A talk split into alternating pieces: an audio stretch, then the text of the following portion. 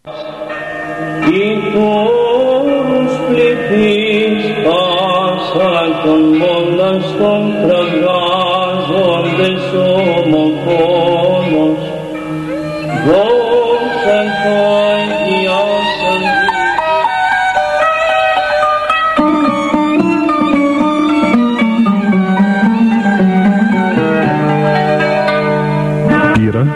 Αγιοριτών Πατέρων.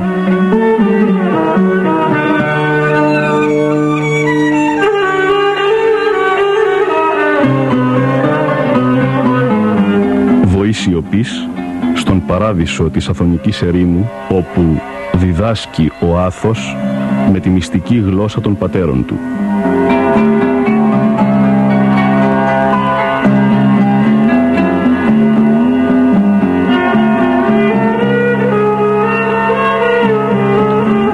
Ο Μανώλης Μελινός κομίζει στο Άγριον Όρος το απόσταγμα της σταυρωμένης καρδιάς Ωσίων Γερόντων από το Άγιον Όρος.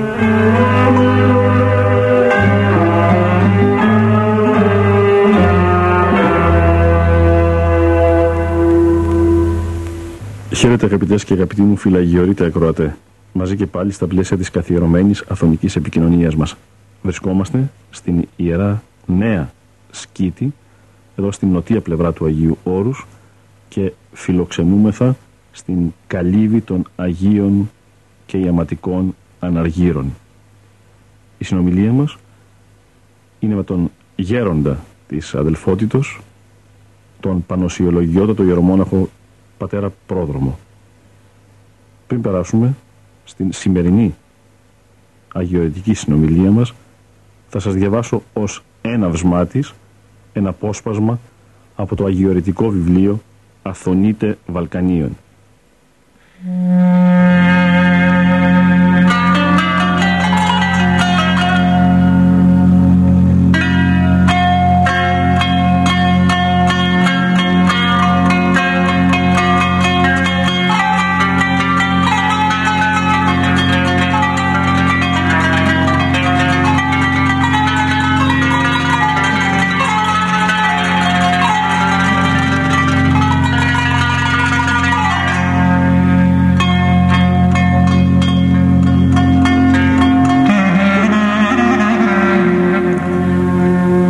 Πυκνά, το θέμα μοναχισμός με επίκεντρο το Άγιον Όρος αντιμετωπίζεται με ένα φωτογραφικό λεύκομα, με διάθεση τουριστική.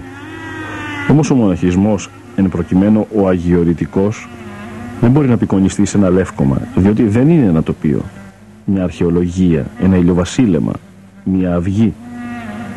Ούτε μουσείο είναι να το απολαύσει ο αρχαιόφιλος επισκέπτης. Χρειάζεται ψυχική επίσκεψη, εμβάθυνση ιερή στο πνευματικό περιεχόμενο, για να εννοήσει και να κατανοήσει ο καθής. Απαιτείται μία εκ των ένδων ανακάλυψη ενός πνευματικού λευκόματος, προσκύνημα εσωτερικό. Ναι μεν απόλαυση και εκτίμηση εικόνων και ρυθμών, με σκοπόν όμως βαθύ και ουσιαστικών. Όλοι ασφαλώς οι επισκέπτες συλλέγουμε από την αθωνική φύση, η οποία πλουσιοπαρόχως χορηγεί σχήματα, χρώματα, ήχους, με λιιδαία άσματα, γραμμές. Το σημαντικό όμως και ωφέλιμο είναι να τα αναχωνεύουμε στην ψυχή μας και να τα μεταβάλουμε σε ύμνους προς τον παντεχνήμονα λόγων. Πλήθος μοναστηριών, σκητών, κελιών, καλυβών και ερημητηρίων κοσμούν σαν πολύτιμο περιβέρεο τον Σεπτόν Άθωνα, που αναδύεται από τον θαλάσσιο βυθό και μετεωρίζεται στα νέφη. Μερικά από τα σκηνώματα αυτά βρίσκονται σε δαντελωτές παραλίες, άλλα σε χαράδες απότομες, άλλα σε λόφους, σε πλαγιές, μερικά χωμένα και χαμένα μέσα στο πυκνό πράσινο, κι άλλα σαν αετοφολές σε πανύψηλα απόκρημνα βράχια. Αναλόγως με τον δρόμο της ασκήσεως που επιθυμεί ο μοναχός να ακολουθήσει, κατευθύνεται Το επιθυμών την τελεία μόνωση, την άκρανη ησυχία και την άσκηση την αυστηρή, καταφεύγει στην έρημο, σε δυσπρόσιτους τόπους, στα ερημητήρια. Στις κήτες κατευθύνει τα βήματά του ο μοναχός που επιλέγει το στενό οικογενειακό περιβάλλον, με τον γέροντα πατέρα που τον καθοδηγεί και την ολιγομελή αδελφότητα, συναγωνιστές και συνοδοιπόρους.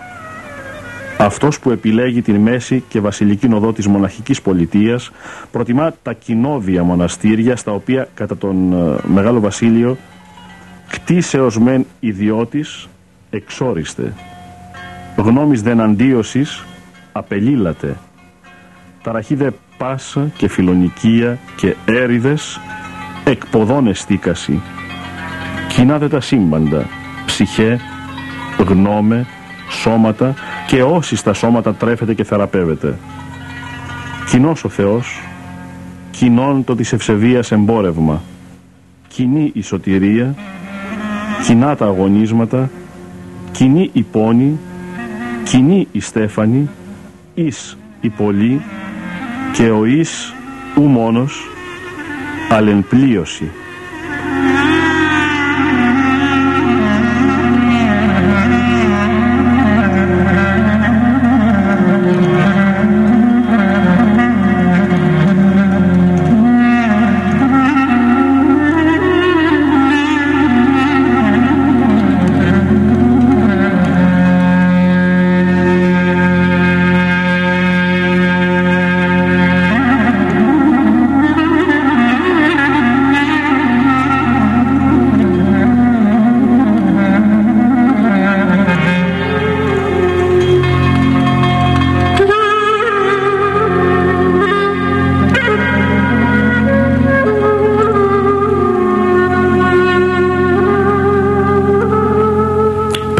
Αμέσως, αγαπητές και αγαπητοί μου φιλαγιορείτε ακροατέ, στην επικοινωνία μας με τον γέροντα πατέρα Πρόδρομο.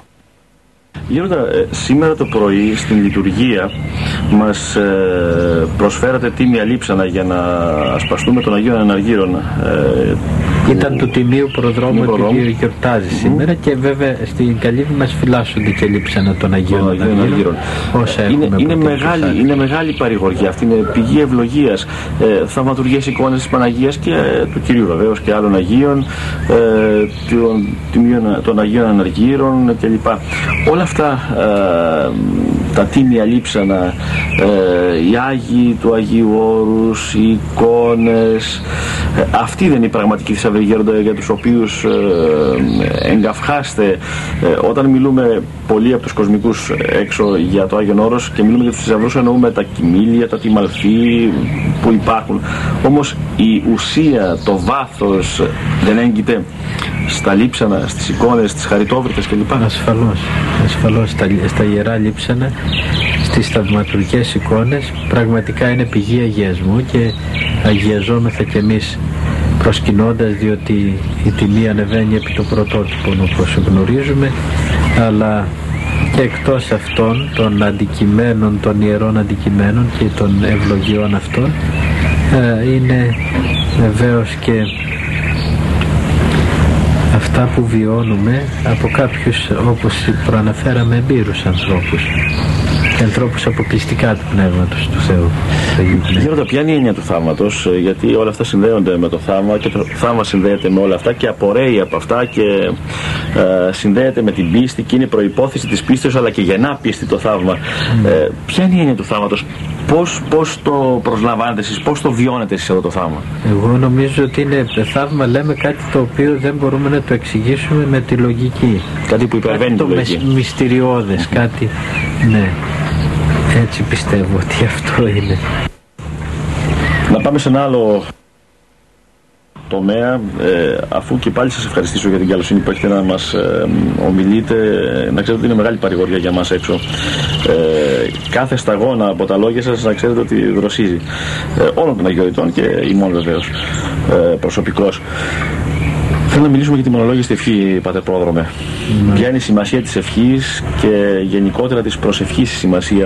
Ε, όπου σταθώ και όπου βρεθώ στο Άγιον Όρο, βλέπω τους πατέρες ε, με ένα κομποσκήνι στο χέρι, ε, άλλοι να ψελίζουν, ε, στην εκκλησία βεβαίως, ε, να τρέχουν οι κόμποι στα δάχτυλά σας.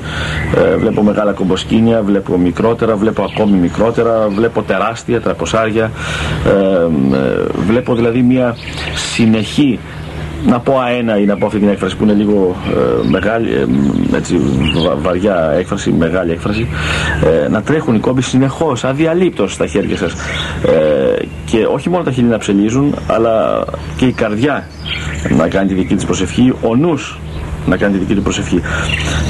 Ποια είναι η σημασία της ευχής, Γέροντα? Εγώ ε, βεβαίως θεωρώ πολύ μικρό τον εαυτό μου να συζητήσω για τόσα υψηλά πράγματα, αλλά αυτό που ε, τελικά που γίνεται με την ευχή και αυτό που πρέπει να γίνεται, οι Άγιοι Πατέρες λέγουν μνημονευτέων μάλλον ή αναπνευστέων. Οι μνημονεύσεις του Θεού πρέπει να, να είναι περισσότερες από τις αναπνοές μας. Και λέγω πολλάκις ότι είναι το πνευματικό οξυγόνο η προσευχή. Είναι αυτή καθ' αυτή η επικοινωνία μας με το Θείο, με το Θεό. Ε, πραγματικά αναπτύσσεται ένας διάλογος και μην νομίζετε ότι οι προσευχόμενοι δεν παίρνουμε τις απαντήσεις μας. Όταν ο Δαβίδ λέγει «Εγγύς Κύριος πάση της επικαλουμένης αυτών εν αληθεία, θέλημα των φοβουμένων αυτών ποιήσε και της δεήσεως αυτών εισακούσετε και σώσει αυτούς».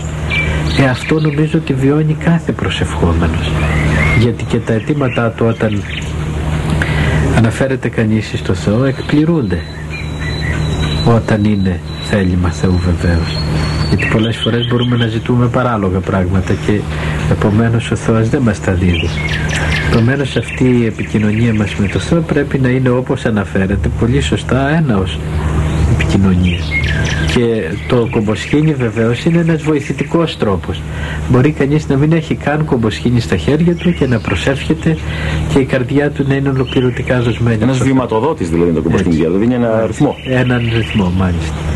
Τώρα ασφαλώς υπάρχουν και οι εργάτες αυτή της νοεράς προσευχής, ε, οι οποίοι κατά έναν ιδιαίτερο τρόπο θα έλεγε κανείς προσεύχονται δια της ευχής. Δηλαδή, αλλά αυτό είναι... δεν μπορώ να σας τα εξηγήσω εγώ. Πρέπει να, δει, να βρείτε αυτούς τους ανθρώπους που πραγματικά... Υπάρχουν σήμερα διδάσκαλοι της νοεράς προσευχής, Γέροντας Όρος? Πιστεύω ότι υπάρχουν. Ναι. Ολίγοι, αλλά υπάρχουν. Αλλά αυτό δεν θα πει ότι είναι ίδιον η ευχή ορισμένων. Πιστεύω ότι πρέπει να είναι όλων και ημών των λαϊκών ακόμη. Πρέπει να λέμε απλά και περίεργα την ευχή. Τον Κύριε Ιησού Χριστέ ελέησον. Και αυτό μας αγιάζει και... πραγματικά ο Θεός μας ελέγχει.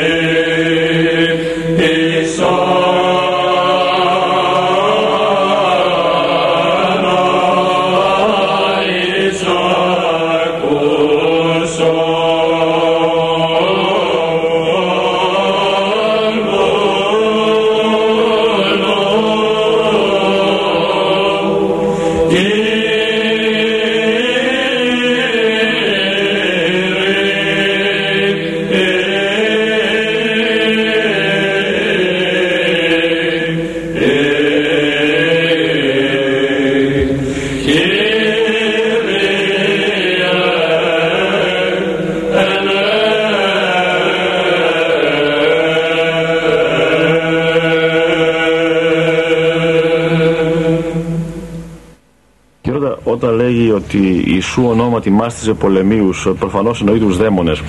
Ναι. Ε, θέλω να, μου πείτε, να μας πείτε, ε, οι δαίμονες, πέρα από τον γνωστό τρόπο που πολεμούν, μιλώ για τους μοναχούς, εσάς τους μοναχούς, ενώ με, τις, με τους λογισμούς, και θα έρθουμε και σε αυτό το θέμα, με τη σκέψη κλπ, ε, εσωτερικά, αν μπορώ να το πω έτσι, πνευματικά, ε, πολεμούν και υποστατικώς τους ανθρώπους, δηλαδή υπάρχουν παρουσίες, ε, ε, οι γέροντες σήμερα ε, παραδίδουν ότι έχουν ε, δει ε, εν σώματι τον, ε, τους δαίμονες. Ναι, βεβαίως. Βεβαίως. Βεβαίως. Έχουμε, πραγματικά έχουμε ακούσει πολλά περιστατικά. Είναι κάτι το οποίο πρέπει να απευχόμαστε και να, έτσι, να μην έλθει στην, στη ζωή μας αυτό το πράγμα, να μην δούμε κάτι τέτοιο. Ε, πάντως, ανθρώπους που έχω ακούσει ότι έζησαν τέτοια περιστατικά και τέτοια γεγονότα, ε, πραγματικά είναι φρικιαστικό πράγμα. Πρόσφατα μου ομολογούσε ένας γέροντας εδώ πέρα στη Σκήτη, ο οποίος είναι γύρω στα ενενήντα χρόνια, έχει εδώ πέρα από δώδεκα χρονών παιδί, ογδόντα χρόνια δηλαδή στο Άγιον Όρος, και το, το μυαλό του είναι διαβιέστατο, και μου έλεγε περιστατικό που έζησε αυτό τον καιρό.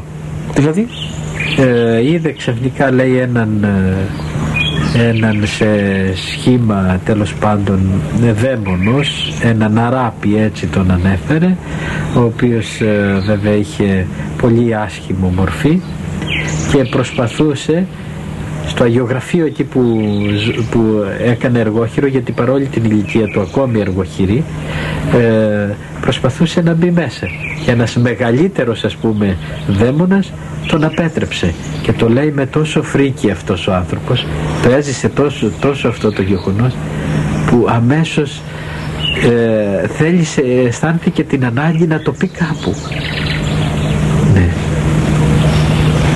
Ή ο γερονθεοφύλακτος, ο οποίος ζούσε εδώ και έβλεπε, λέει, τους δαίμονες ε, να περιπέζουν κάποιον μοναχό ή να γλύφουν κάποια πόρτα ενός σπιτιού, και ε, πραγματικά επέρχε, υπήρχε το, ας πούμε, πειρασμός.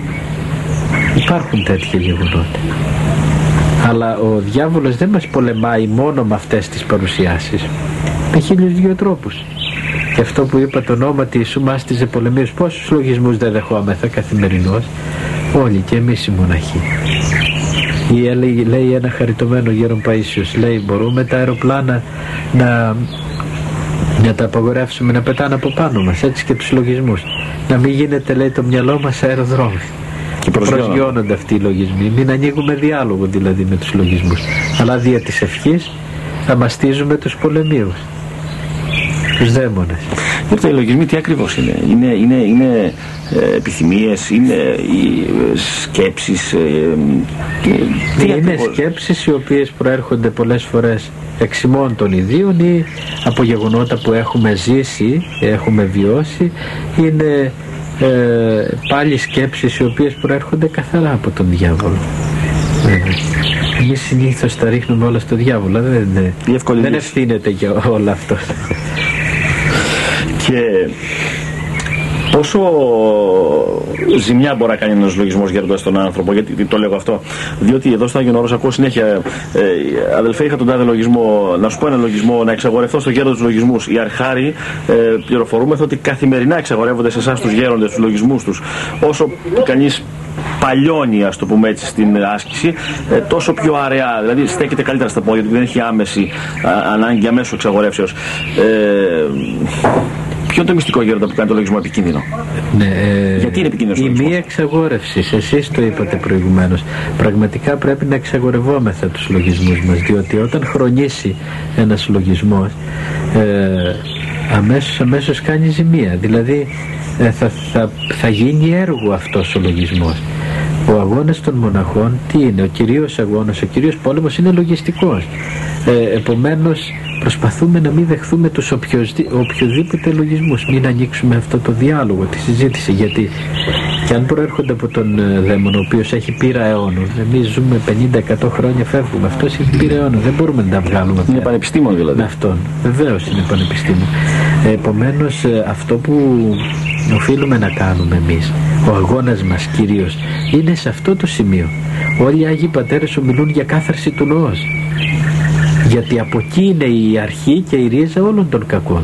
Όταν δεχθούμε το, υποδεχθούμε το λογισμό αυτό, δεν τον εξαγορευτούμε, ε, μέσα μας καρποφορεί αυτός ο λογισμός. Και γίνεται, ο λογισμός γίνεται πράξη.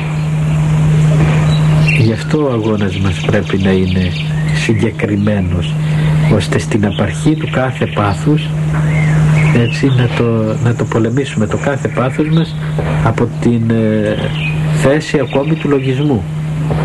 Πριν προλάβει δηλαδή να ανθίσει το κακό. Ναι, ναι. Δεν είναι, όπως λένε οι Άγιοι Πατέρες, δεν μπορούμε να έχουμε μια πληγή σωματική και να μην την εμφανίζουμε στον ιατρό. Ή να πάμε στον ιατρό και να του λέμε έχουμε μια πληγή. Πρέπει να του δείξουμε την πληγή. Να πούμε το ιστορικό. Έτσι γίνεται. Αν δεν εμφανίσουμε, ε, τον, ε, αν δεν ε, βάλει διάφορα φάρμακα ιατρικά επάνω, θα σε πείσει η πληγή. Έτσι και με το λογισμό. Αν τον αφήσουμε, πρέπει να καταληφθεί εξ αρχής εις βάθος.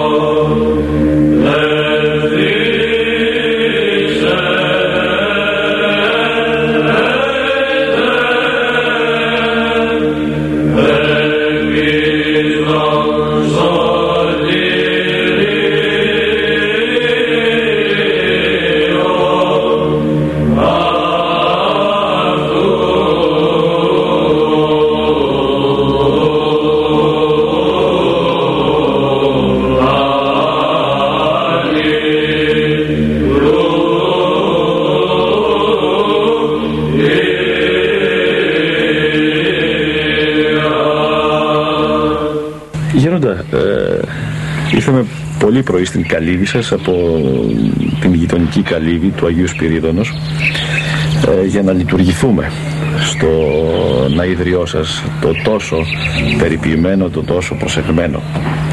Και απολαύσαμε την Θεία Λειτουργία, το μυστήριο της Ευχαριστίας. Πάθαν τα μυστήρια από τα χέρια σας, τα έλαβαν εδώ οι πατέρες και οι αδελφοί. Θέλω να μας πείτε γιατί προσεύχεστε τόσο πολύ τη νύχτα. Ε, ο απλοϊκός θα μπορούσε να ερωτήσει, πάτε πρόδρομε, δεν είναι λογικό? Βάλτε πολλά εισαγωγικά στη λέξη λογικό και όχι μόνο συνηθισμένα. Δεν είναι λογικό να κοιμάστε το βράδυ, να ξεκουράζεστε ως άνθρωποι που είστε κι εσείς και να σηκώνεστε μια χαρά το πρωί, επτά η ώρα ας πούμε, και να προσεύχεστε όλη μέρα? Γιατί κάνετε τη νύχτα μέρα στην κυριολεξία εσείς, ναι, οι μοναχοί? Καταρχάς, ε, όπως προανέφερα, ότι ε, η προσευχή στον μοναχό, Ε, αλλά και στον κάθε χριστιανό, ιδιαίτερα όμως, όλος ιδιαίτερα εις τους μοναχούς, πρέπει να είναι συνεχής, αδιάλειπτος η προσευχή, ε, δια της ευχής βεβαίως και δια των ακολουθειών. Οι Άγιοι Πατέρες όμως έχουν, κατά κάποιο τρόπο μας έχουν υποδείξει, και βέβαια τη σύχνεση αυτών επόμενη και εμείς εξακολουθούμε και κάνουμε τα ίδια, ε, προσευχόμεθα τη νύχτα. Ε, νομίζω ότι υπάρχουν πολλοί λόγοι. Πρώτον, το ότι ο διάβολος περισσότερο ε, πολεμάει τους ανθρώπους τη νύχτα, γιατί είναι εργάτης του σκότους ο διάβολος. Επομένως ε, ε, οφείλουμε να προσευχόμεθα όλος ιδιαίτερος τη νύχτα. ε, Ένα περιστατικό πολύ γνωστό με τον Γέροντα Παΐσιο, έτσι, της προσευχής που έκανε, ε, με ένα παιδάκι το οποίο έπαθε ένα τροχαίο ατύχημα, ήταν σε μεγάλη, ήταν περασμένα τα μεσάνυχτα, και τον σκέπασε ο Γέροντας με την προσευχή του. Είχε τη συνήθεια να προσεύχεται κάποια συγκεκριμένη ώρα για τα τροχαία ατυχήματα. Ε, και μάλιστα όταν ερωτήθη, ομολόγησε ο ίδιος ότι επειδή αυτές τις ώρες, λέει, ο κόσμος ξενυχτάει, ε, έρχεται από τα κέντρα όχι σε καλή κατάσταση, μεθυσμένος, ξέρω εγώ, γι' αυτό, λέει, οφείλουμε εμείς να τους καλύπτουμε με την προσευχή μας. Ε, ύστερα γίνεται κάτι το, όταν εσείς πάτε για ύπνο, εμείς ξυπνούμε, και έτσι κατά κάποιο τρόπο ε, αυτό που δεν μπορείτε να κάνετε εσείς το κάνουμε εμείς. Στα κοινότητα τα μεγάλα εννοώ. Ε, και σε ένα μικρό μοναστήρι, σωστά, ναι, ουσιαστικά μια μικρή αδελφότητα. Έτσι. Ε, δύο, τρεις, πέντε. Στην Καλύβη πόσοι πατέρες είστε εδώ? Τέσσερις. Τέσσερις πατέρες. Λοιπόν, ε, είναι ένα μικρό μοναστηράκι. Αυτό σημαίνει Καλύβη. Ε, σε τι συνίσταται το εικοσιτετράωρο πρόγραμμά σας και ο κανόνας, ο προσωπικός, τον οποίο εσείς ως γέροντας ε, ρυθμίζετε για την κάθε περίπτωση του κάθε μοναχού? Ναι, ο κανόνας, όπως είπατε, είναι η ατομική προσευχή. Λοιπόν, συνήθως πριν την ακολουθία, πριν τις ιερές ακολουθίες, την νεοθηνή ακολουθία, οι πατέρες σηκωνόμαστε δύο ώρες πριν και κάνουμε την, τον κανόνα μας. Αυτό που αποτελείται, ναι, αποτελείται από έναν αριθμό κουμποσχοινίων που αναφέρονται στον Χριστό, στην Παναγία μας ή σε κάποιον Άγιο. Ε, ο μοναχός προσεύχεται, όπως είπαμε, και υπερπαντός κόσμου, δηλαδή κάνει κουμποσχήνη για όλο τον κόσμο, ε, και, και για τα αγαπητά του πρόσωπα βεβαίως. Ε, επίσης κάνει τις μετάνοιες όταν δεν είναι περίοδος αναστάσιμος, ε, έναν αριθμό μετανιών ανάλογα αυτή που καθορίζει βέβαια ο γέροντας. Ε, και επίσης μπορεί να έχει και κάποιο ανάγνωσμα. Συνήθως η ανάγνωση είναι εκτός κανόνους, αλλά μπορεί να διαβάσει μια παράκληση στην Παναγία, κάτι να κάνει μέσα στον, έχει και κάποια αναγνώσματα ή ένα κεφάλαιο από την Αγία Γραφή. Όταν κάνετε κομποσκήνη, Γέροντα, εννοώ στα πλαίσια του κανόνου σας, ε, τι ακριβώς κάνετε? Κάνετε ένα αριθμό Ε, κατοσταριών κομποσκηνιών στο Χριστό, στην Παναγία, ναι, ε, μετάνοιες? Τι ακριβώς γίνεται εκεί? Ναι, ε, είπαμε, ο κάθε μοναχός έχει έναν αριθμό κομποσκηνίων που κάνει στον Χριστό. Παραδείγματος χάρη μπορεί να κάνει δώδεκα κομποσκηνίες στον Χριστό, ε, έξι στην Παναγία, ε, ένα κομποσκήνι στον Άγιο του, στον Άγιο της Μονής της Καλύβης. Όταν λέμε ένα κομποσκήνι επί εκατό. Ναι, βέβαια. Κόμπι, έτσι, εκατοστάρια κομποσκήνια. Ναι, ναι, μπορεί να κάνει εκατό μετάνιες ή εκατόν είκοσι, εκατόν πενήντα. Ανάλογα τι λέει ο γέροντας. Ναι, ναι. Και είναι συνάρτηση, φαντάζομαι, και της ε, υγείας και της βιολογικής του δυνατότητας, έτσι δεν είναι. Όλα λαμβάνονται. Όλα λαμβάνονται υπόψη. Yeah. Μάλιστα. Δεν θα μπορούσαμε να βάλουμε σε ένα γεροντάκι να κάνει μετάνοιες mm-hmm. όταν δεν μπορεί. Γέροντα, ε, αυτή ε, η κάθοδος, ε, η, η ενδοσκαφή ημών των μοναχών, η γόνιμη εσωστρέφεια, ε, πόσο συγκλίνει ή πόσο αποκλίνει από την λεγόμενη αυτοσυγκέντρωση των ανατολικών θρησκειών? Γιατί πολλοί λένε ότι και στη γιόγκα και σε, όλους, σε όλες αυτές τις ε, μεθόδους ε, βρίσκουν ανάλογα στοιχεία. Ποια είναι η ειδοποιώς διαφορά του, της πνευματικής συγκεντρώσεως του Ορθοδόξου μοναχού? Είναι η επικοινωνία με τον προσωπικό Θεό, κάτι που ενδεχομένως δεν συμβαίνει εκεί? Τι ακριβώς γίνονται? Ναι. Ε, αυτό που βιώνει, πιστεύω, κανείς την Ορθοδοξία δεν μπορεί κάπου αλλού να τον βιώσει. Ε, τρόπους ή μεθόδους πρέπει να τους αποφεύγουμε, έτσι, ε, στην, ε, τεχνικές μάλλον πρέπει να τις αποφεύγουμε στην Ορθοδοξία. Γι' αυτό ε, ακόμη και με το θέμα της ευχής ε, λένε οι Άγιοι Πατέρες ότι αν δεν έχεις απλανή οδηγό, έμπειρο οδηγό, ε, υπάρχει ο κίνδυνος της πλάνης.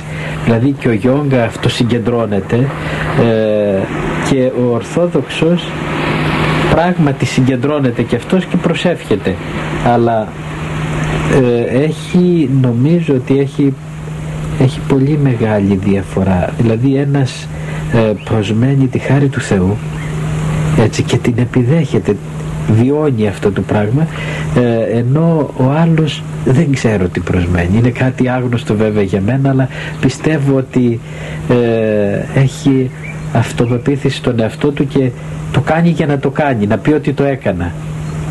Δεν νομίζω ότι προσμένει κάτι. Μάλιστα. Είναι, καταλαβαίνω. Ή και να το προσμένει, θα το προσμένει ασφαλμένος και λανθασμένα, και δεν ξέρω αν έχει, αν βιώνει κάτι. Θα ακούσουμε, αγαπητές και αγαπητοί μου φιλαγιορείτε ακροατές, στη συνέχεια, σε ήχο πλάγιο του πρώτου, το οσιακόν ποίημα του Αγίου Σημεών, του νέου θεολόγου, σχετικό με αυτά που μας είπε μόλις πριν από λίγο ο γέροντας Πρόδρομος. Amen.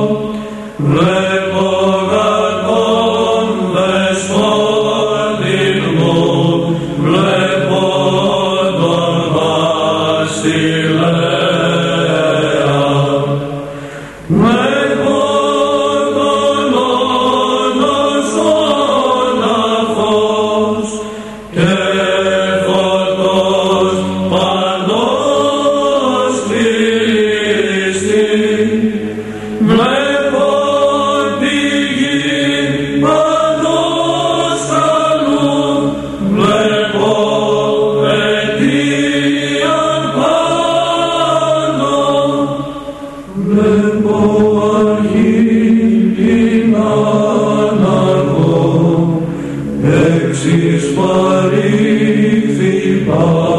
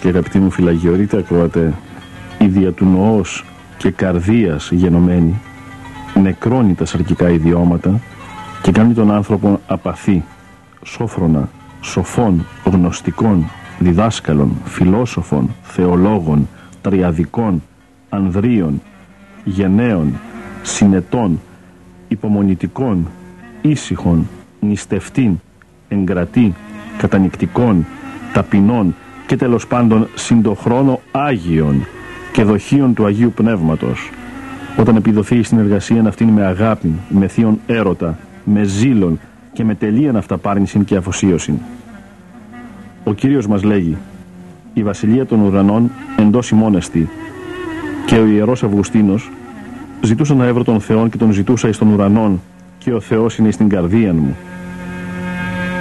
Μας διδάσκουν οι πατέρες να συνομιλούμε με τον Κύριον μυστικώς, σιγά σιγά, γλυκά, ταπεινά, για να ενωθούμε πνευματικώς. Μας λέγει πάλι ο Κύριος: εισέλθε εις το ταμείον σου, δηλαδή στην καρδιά σου, κλείσουν την θύραν και πρόσευξε το πατρί σου εν το κρυπτό, και ο πατήρ σου ο βλέπων εν το κρυπτό, αποδόσισι εν το φανερό. Η νοερά προσευχή ελευθερώνει τον άνθρωπον από τους πονηρούς λογισμούς, από τα πάθη και τις αμαρτίες.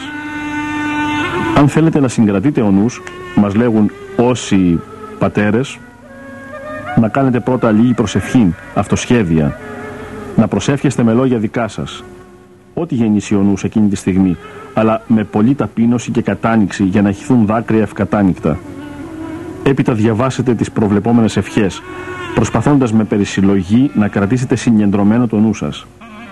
Όταν κατά τη διάρκεια της ημερησίας προσευχής σας καταλάβει ακηδία, αν δεν πάσχετε από υπέρταση, πόσο φιλάνθρωποι οι Άγιοι Πατέρες, πίνετε έναν αδύνατο καφέ και αμέσως η καρδιά σας προθυμοποιείται στην προσευχήν.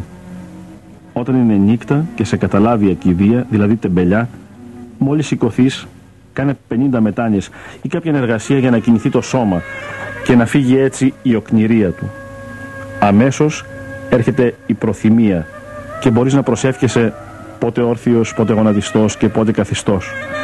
Αν πάλι δυσκολεύεσαι, προσπάθησε με επιμονή και υπομονή και θα φύγει σιγά σιγά η αμέλεια κάποια στιγμή.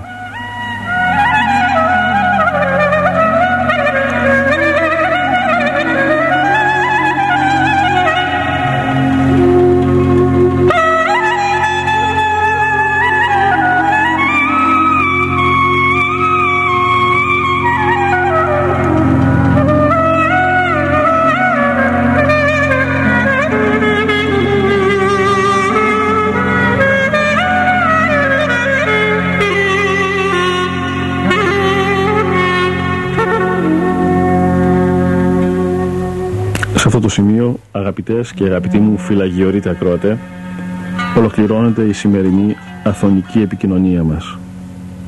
Είχαμε την ευλογία και τη μεγάλη χαρά να συνομιλήσουμε εδώ στην Ιερά Καλύβη των Αγίων Ιαματικών Αναργύρων, στη Νέα Σκήτη του Αγίου Όρους, με τον πανοσιολογιότατο γέροντα της αδελφότητος, τον ιερομόναχο πατέρα Πρόδρομο. Εκ μέσης ψυχής και καρδίας τον ευχαριστούμε και τον παρακαλούμε πάντοτε να μας θυμάται στις προσευχές του, είτε στην Ιερά Πρόθεση να συνεχίσει στη Θεία Λειτουργία, είτε στον κανόνα του τη νύχτα με το κομποσχήνι στο χέρι. Ευχαριστώ επίσης τον καλό μου συνεργάτη τον Θανάση Παντελιώ, ο οποίος φρόντισε για το μοντάζ της αθωνικής επικοινωνίας μας. Όλος ιδιαίτερος εσάς, αγαπητές και αγαπητοί μου φιλαγιορείτε ακροατέ, ευχαριστώ που είχατε και σήμερα την καλοσύνη να με συνοδεύσετε σε αυτό το προσκυνηματικό ταξίδι στο Άγιον Όρος, εδώ στη Νέα Σκήτη, στην Καλύβη των Αγίων Αναργύρων. Διαβάσαμε αποσπάσματα από το αγιορητικό βιβλίο Αθωνίτε Βαλκανίων, έκτο στην σειρά Πύρα Πατέρων. Αγαπητές και αγαπητοί φιλαγιορείτε ακροατέ, χαίρετε.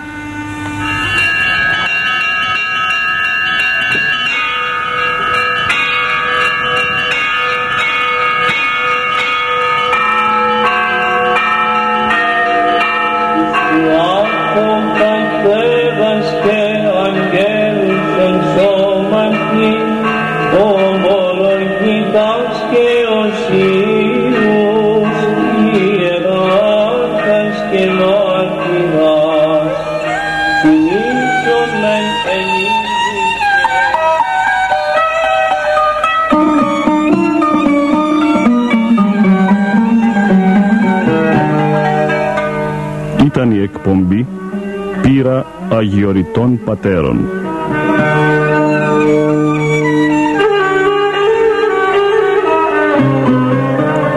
Ο Μανώλης Μελινός απετόλμησε να αποτυπώσει στα Ερτζιανά εις πνοές αιωνιότητος γερόντων όρους Άθωνος.